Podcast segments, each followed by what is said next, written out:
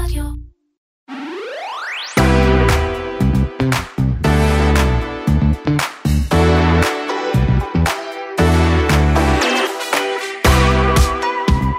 נכנסנו לשבוע השני של המלחמה בין רוסיה ואוקראינה, הפלישה הרוסית לאוקראינה, יש להגיד, אה, ואנחנו רוצים אה, לדבר היום על הזווית של אלפי עובדי ההייטק אה, באוקראינה שעובדים עם ועבור חברות ישראליות.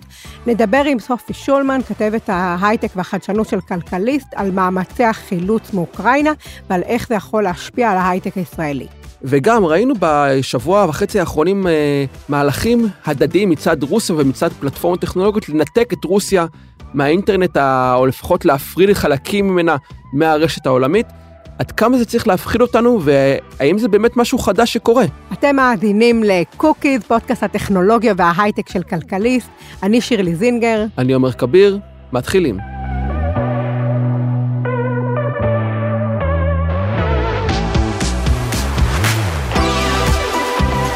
אנחנו כבר נכנסים לשבוע השני של המלחמה ברוסיה, ואני חושב ששירלי, הגיע הזמן לדבר אה, על אה, ההייטק באוקראינה, או יותר נכון על ההייטק הישראלי באוקראינה, מה קרה שם ומה גם הולך לקרות עכשיו.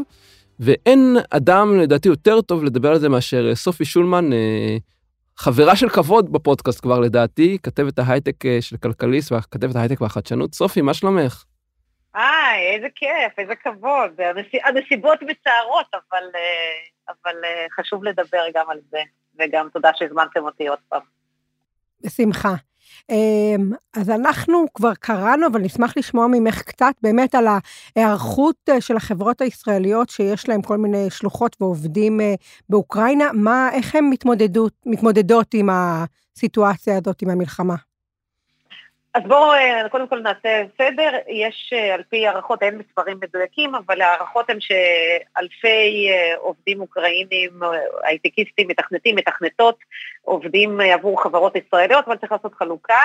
יש כאלה, הרוב המכריע עובד בעצם באמצעות חברות מיקור חוץ, יש כמה גדולות כמו Ciklum, זה אלה חברות עולמיות, העובדים הם בעצם לא ישירות מועסקים על ידי חברות ההייטק הישראליות, ומצד שני יש קבוצה של חברות כמו וויקס, כמו סייסלס, כמו Playtika, כמו Plarium, שמעסיקות את העובדים ישירות, יש להם שם ממש אה, בניינים שלמים שלהם, אה, והעובדים הם לגמרי על הפיירול שלהם, יש להם אה, גם אפילו אופציות לחלקם בחברות האלה, וכאן כמובן הקשר הוא יותר עמוק, הם מרגישים יותר מחויבות, והם ב... עוד אה, לפני, ש... לפני שרוסיה פלשה ממש פיזית לאוקראינה, הם הציעו לעובדים שלהם אה, לעשות רילוקיישן זמני, הם שלחו להם אה, כסף, הם הקדימו להם משכורות, שמעתי גם סיפורים על זה שחלקם לקחו את הכסף והלכו וקנו בהם קלצ'ניקובים וכאלה, אז יש הכל מהכל. רובם לא התפנו לפני הפלישה, הגענו לפלישה, כמובן כולם נכנסו ללחץ, וכאן החברות הישראליות, בעיקר אלה מעסיקות אה, בצורה ישירה, וויקס, סייסנס, ממש כמו משרד החוץ, עסקו במבצעים של פינוי אה, העובדים, המשפחות של העובדים, כי כבר בשלב הזה אה, האוקראינים אסרו על גברים מגיל 18 עד 60 לצאת את אוקראינה כדי שיילחמו. ופה חשוב אגב לציין נקודה מעניינת, שבניגוד לישראל, מה שמעידים לגבי התעסוקה באוקראינה, ששם דווקא יש חלוקה ממש מאוזנת בין מתכנתים למתכנתות, וחצי חצי בערך אה, נשים וגברים, בארץ אה, יש מיעוט נשי מובהק בהקשר הזה, אז החברות בעצם מנסות לעזור להעביר את הגבול, את העובדות שלהם עם המשפחות, את המשפחות של העובדים שיכולים לעזוב, וסיפרו סיפורים שאפילו עובדים מסניפים אחרים, ואם זה ברומניה, במולדובה, בליטא, מגיעים למעברי הגבול כדי לאסוף את עובדי אותה חברה ולדאוג להם לאיזשהו מקום, אה, לינה, אה, תזונה וצרכים אה, בסיסיים. אז כרגע זו תמונת המצב. יש מבצעי חילוץ של עובדים בחברות הייטק? כן, כן, יש ממש מבצעים שהם אה, פשוט אה, מגיעים לגבול, והם גם מארגנים אוטובוסים אה, מתוך אוקראינה, כלומר, בשלבים הראשונים, עוד לפני שהלוחמה הלכה והתעצמה, היו, אני חושבת שאני מניחה שעכשיו זה כבר יותר יותר יוזמות קטנות יותר, אבל בהתחלה החברות ממש, בימים הראשונים החברות ממש הביאו אוטובוסים, שכרו אותם בעצמם כדי שיעבירו את העובדים שלהם את הגבול, הם עשו כמובן גם לפי רצון וגם לפי ניתוח של צרכ, צרכים קריטיים, כלומר, מה שהם ידעו שפחות יש לו גיבוי או יותר חשוב מבחינת החברה, הם היו הראשונים שהועברו, עבורם יש חברות למשל כמו חברה, נגיד סייסנס, חברת הייטק ישראלית, ממש מראש שכרה כמו מין אה, אה, דירות אה, חלופיות ב, ברומניה, והעבירה לשם את הצוותים הקריטיים יותר, אבל גם כל החברות עכשיו אה, באופן די, אה, לא יודעת אם להגיד אירוני או פתטי, או לא יודעת איך,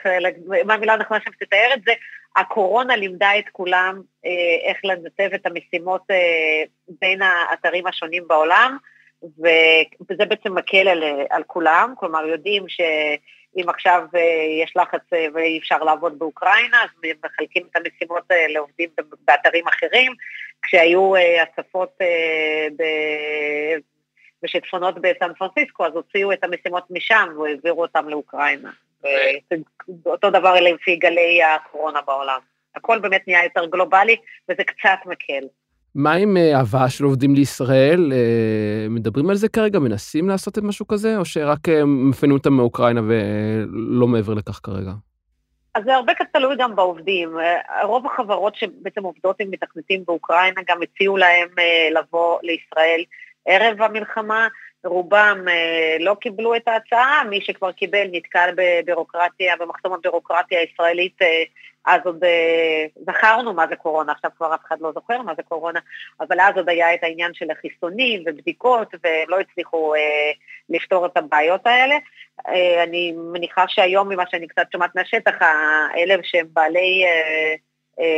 זכות השיבה לפי חוק השבות הם יותר כבר מביאים עניין בלהגיע לישראל, לעבור לישראל, אבל אין איזשהו משהו מיוחד, כרגע עוד לא מבחינים. אבל כאן טמונה ההזדמנות, ואני כתבתי על זה עוד לפני שפרצה המלחמה, שכאן אה, ההזדמנות של ישראל לא קשור ליהוד, יהודים יופי, אבל גם לא רק יהודים, צריך לחשוב איך אנחנו יכולים למנף את, ה, את האירוע המורכב והטרגי ובאמת האסון ההומניטרי הזה, גם לסייע לאנשים, אבל גם אה, לסייע לישראל לסגור אולי חלק לפחות מהמחסור בכוח האדם פה בהייטק.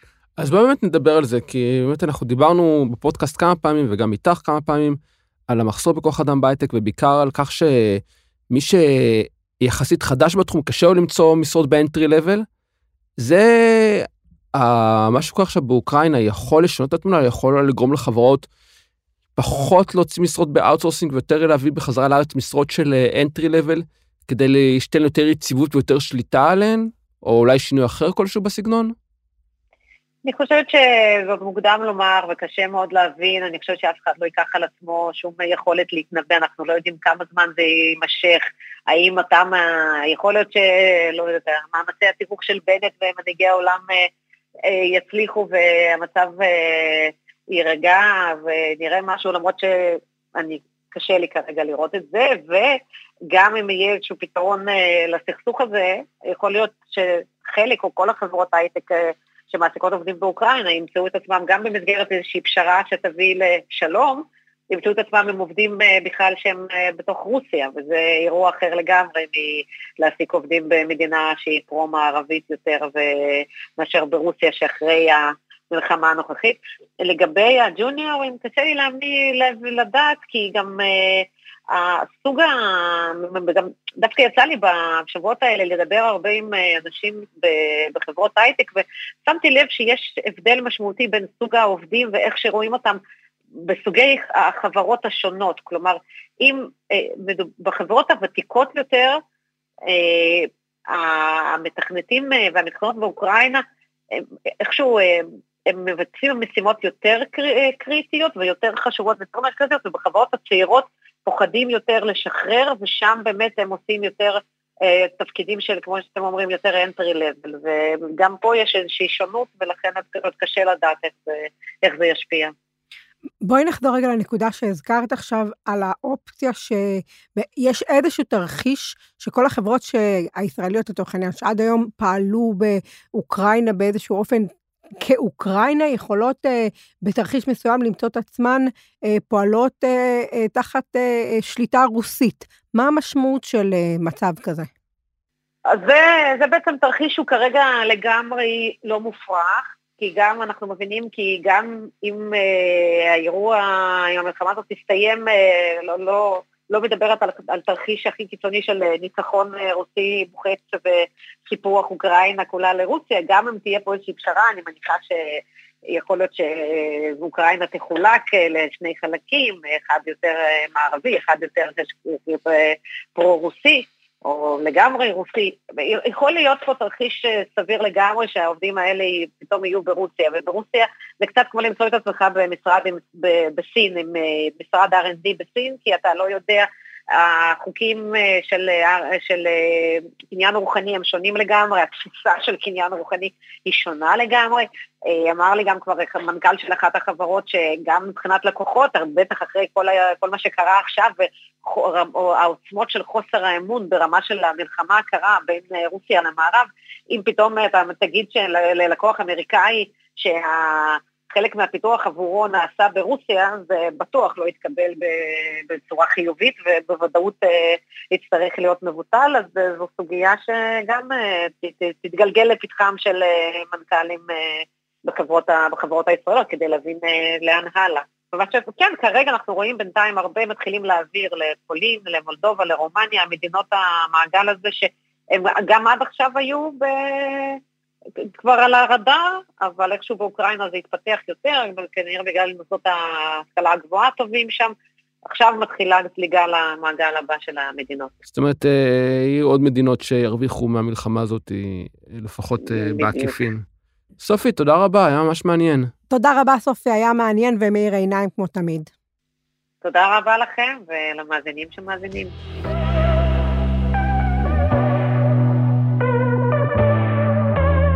עוד בעניין המלחמה, אנחנו שומעים וקוראים אה, אה, בימים האחרונים אה, עוד יותר אה, מיום ליום על כל מיני אה, אה, סנקציות ומגבלות אה, מכל הצדדים, על כל מה שקשור אה, לאינטרנט ורשתות אה, חברתיות. אה, זה התחיל מכל מיני מגבלות, אני לא, לא יודעת אם זה התחיל או לא, אבל כל מיני מגבלות אה, מכל הצדדים. מצד אחד, אה, פייסבוק וגוגל ועוד הרבה חברות אה, אה, גלובליות אה, מתחילות אה, לתת אה, כל מיני מגבלות כן, על אה, חוסמות אה, כלי תקשורת רוסים, חוסמות כן, פרסומות מרוסיה.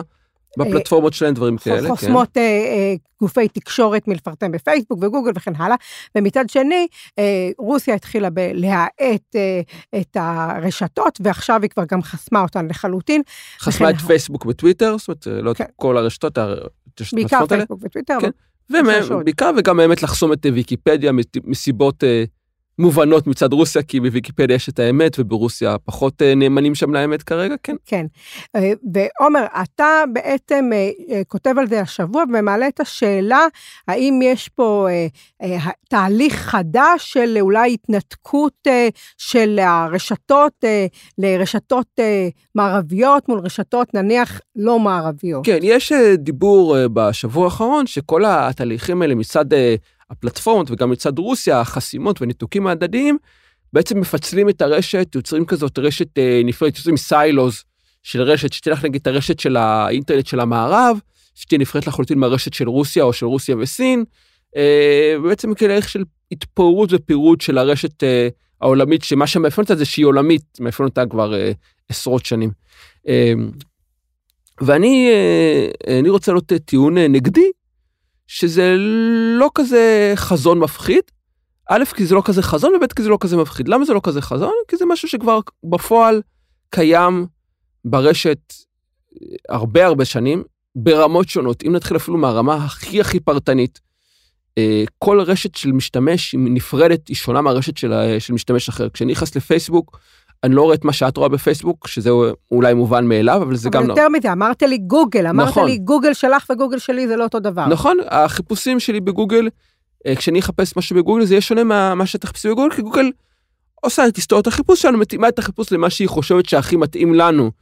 אז אה, אם נגיד אני אחפש אח גדול בגוגל, בתקווה הוא יביא לי את הספר של אורוול. אם מישהו אחר שיותר חובב ריאליטי יחפש אח גדול בגוגל ויביא לי את הסדרת ריאליטי. האח הגדול, אה, זה בעיקרון, זאת אומרת, כבר עכשיו הרשת שאנחנו נחשפים אליה, ברמה הפרטנית בין משתמש למשתמש, היא מאוד שונה. עכשיו אפשר ללכת את זה עוד רמה, ברמה הגיאוגרפית, הרשת השירותים שזמינים ומה שזמין בתוך השירותים האלה, משתנה ממדינה למדינה. נטפליקס שלי ולך יש, אה, שונה מנטפליקס, מהתכנים שיש בנטפליקס הברית.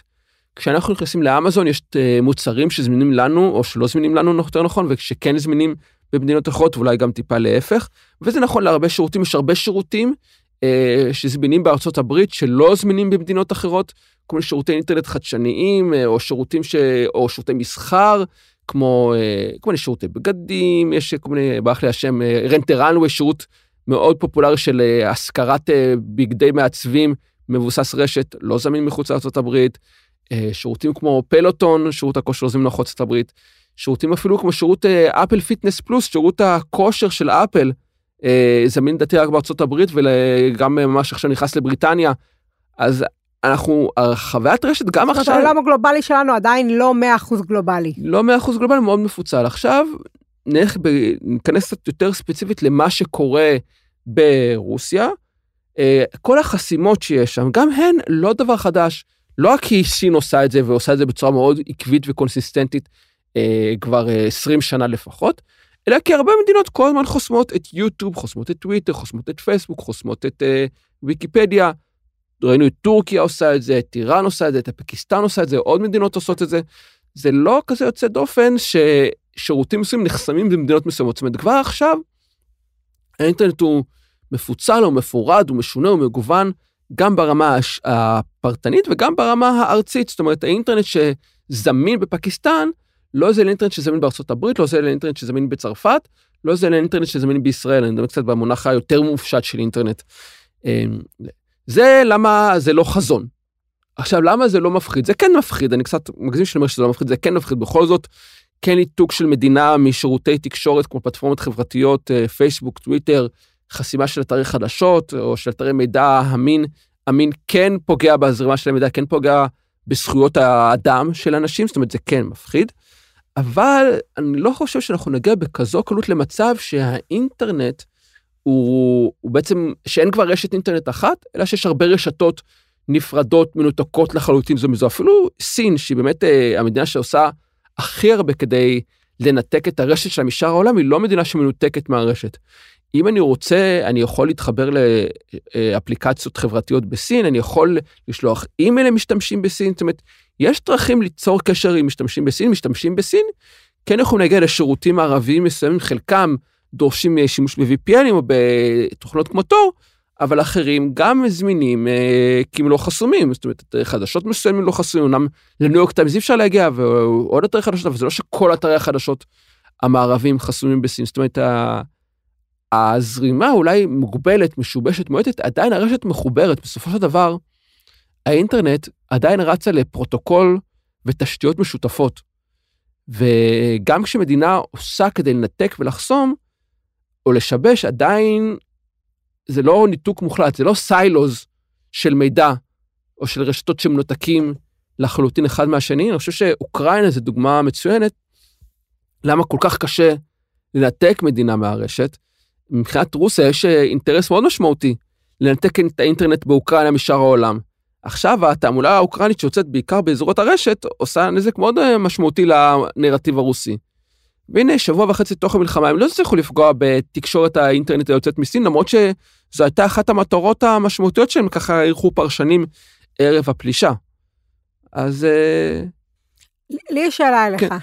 בסיטואציה הזאת שרוסיה בעצם עכשיו לא משנה כבר מי התחיל במרכאות, אבל כן. שלרוסיה עכשיו אין גוגל, אין פייסבוק, אין טוויטר, מי מפסיד בזה יותר, הרוסים או העולם? אמ, ברמה המיידית, ברור שהרוסים מפסידים יותר. הנגישות אה, לגוגל, טוויטר, פייסבוק ומקורות מידע אחרים לא מפולטרים, אה, שמאפשרים לה, לקבל מידע שהתעמולה, שהתקשורת הפוטיניסטית ברוסיה לא משדרת, היא מאוד חשובה. אה, ברמה היותר ארוכה, אני חושב שכולנו מפסידים בזה, כי בסוף של דבר כן, אנחנו כן רוצים שיהיו שירותים גלובליים נוחים שמאפשרים לאנשים לצרוך מידע מכל העולם ולתקשר אחד עם שני מכל העולם. זה שפייסבוק הוא שירות בעייתי מאוד, אה, שצריך לעבור הרבה, שצריך להיות שידוד מערכות רציני, זה נכון, אבל עדיין צריך רשת חברתית עולמית. ו... זה לא רק לעשות לי לייק על תמונה, אלא זה בעצם להיחשף למידע שהוא לא תחת, אתה אומר, תחת התעמולה הפוטיניסטית. למשל, כן. וזה אין עכשיו.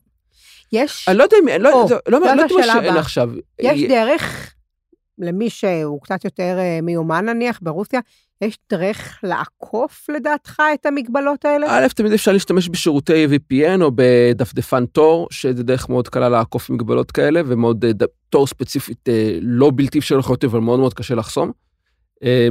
ושוב, התקשורת ברוסיה היא לא לחלוטין מסוגרת, זאת אומרת, לאנשים עדיין יש אה, אימייל, אוקיי לצורך העניין, נגיד אפילו סוגרים את הכל, את כל הרשתות החברתיות, כל הזה.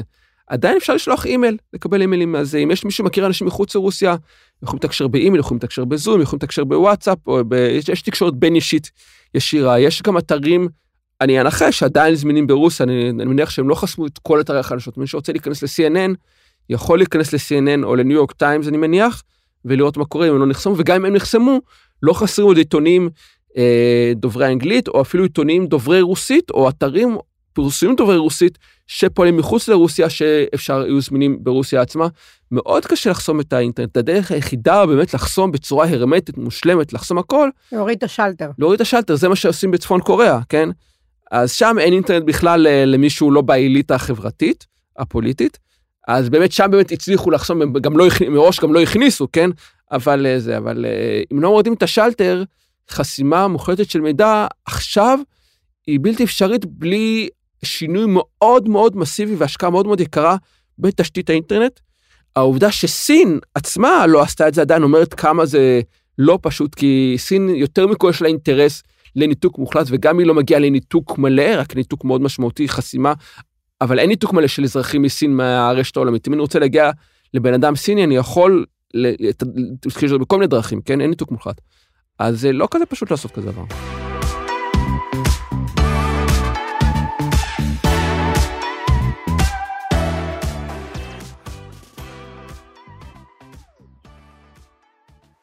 ומה cookies אנחנו עוברים לקוקיות, הדברים הקטנים והנחמדים שעשו לנו את השבוע שאנחנו רוצים להמליץ עליהם. אה, שירלי, היום לצערי את מתחילה ראשונה.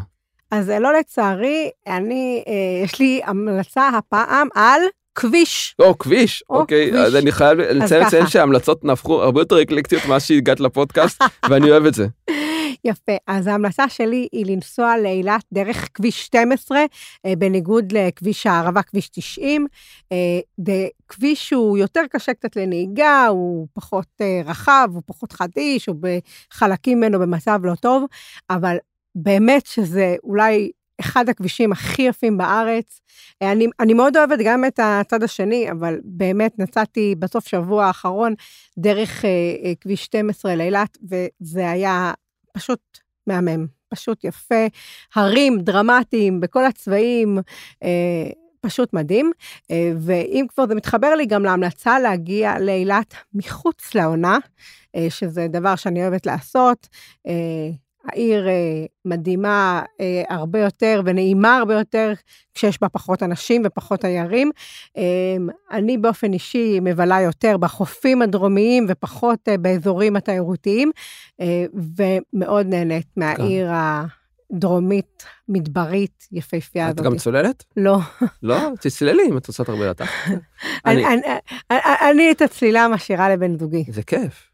זה מאוד כיף. עומר, מה הקוקייה שלך להשבוע? אה, יש לי השבוע קוקייה משולשת. אה, יש, אני חושב, אה, אם נסתכל ככה, בארבע, שלוש שנים האחרונות היו שלוש שערוריות משמעותיות בעולם הטכנולוגיה, שלוש נפילות משמעותיות בעולם הטכנולוגיה. הקריסה של אובר וההתפטרות של טרוויס קלניק, הקריסה של WeWork וההתפטרות של אדם נוימן, והקריסה של תראנוס והתפטרות של ליבל של והמשפט הפלילי של אליזבת הולמס, לא סתם התפטרות, המשפט הפלילי של אליזבת הולמס. וכל השלוש האלה ממש החודש מתחילה סדרת טלוויזיה. וואו. אז הסדרה הראשונה, Super Pumped בכיכובו של ג'וזף גורדון לויט, הילד ממפגשים מהסוג האישי, היא משודרת ב Showtime ויש שם גם את המאמן מ Friday Night Lights. יש את The Dropout על אליזבת הולמס, אה, היא משודרת בהולו, שתי הסדרות האלה כבר עלו לאוויר. אה, והיה שלושה פרקים של The Dropout, פרק אחד של Super Pumped מאוד מעניינות, אה, לפחות לפי מה שראיתי עד עתה, ועוד שבועיים עולה באפל TV WeCrashed על WeWork של אדם נוימן. כל הז'אנר של הסדרות או סרטים על חברות טכנולוגיה התחיל עם הסרט הקלאסי של סורקין, הרשת החברתית, על פייסבוק, סרט לדעתי הוא כבר בין יותר מעשור, אבל עדיין מצוין. אבל עכשיו מגיע באמת הדור החדש של החברות ההרסניות או המקולקלות או הרקובות. אני חושב שכל הסדרות האלה במובן מסוים מתעסקות בתרבות ההון סיכון הרקובה וה... לא אגיד היא מושחתת, אבל לא, לא מקצועית שפרחה בעמק הסיליקון בעשור האחרון מאז הסרט של סורקין. אני חושב שכולם בעצם מספרים סיפור מאוד דומה מנקודות מבט מאוד שונות על מייסדים חזקים וכריזמטיים שהצליחו אה, להונות אה, או לסבן או לתעתע במשקיעים וגרמו להם לשפוך סכומים אדירים של כסף על חברות שאו שלא עשו כלום או שעשו רק נזק או שניפחו את מה שהן עשו. ואני חושב שמאוד מעניין לראות את הסדרות האלה במיוחד למי שאוהב אה, טכנולוגיה.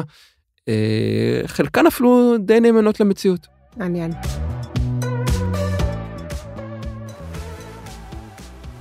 אז אלה הקוקיות וה cookies שלנו לשבוע.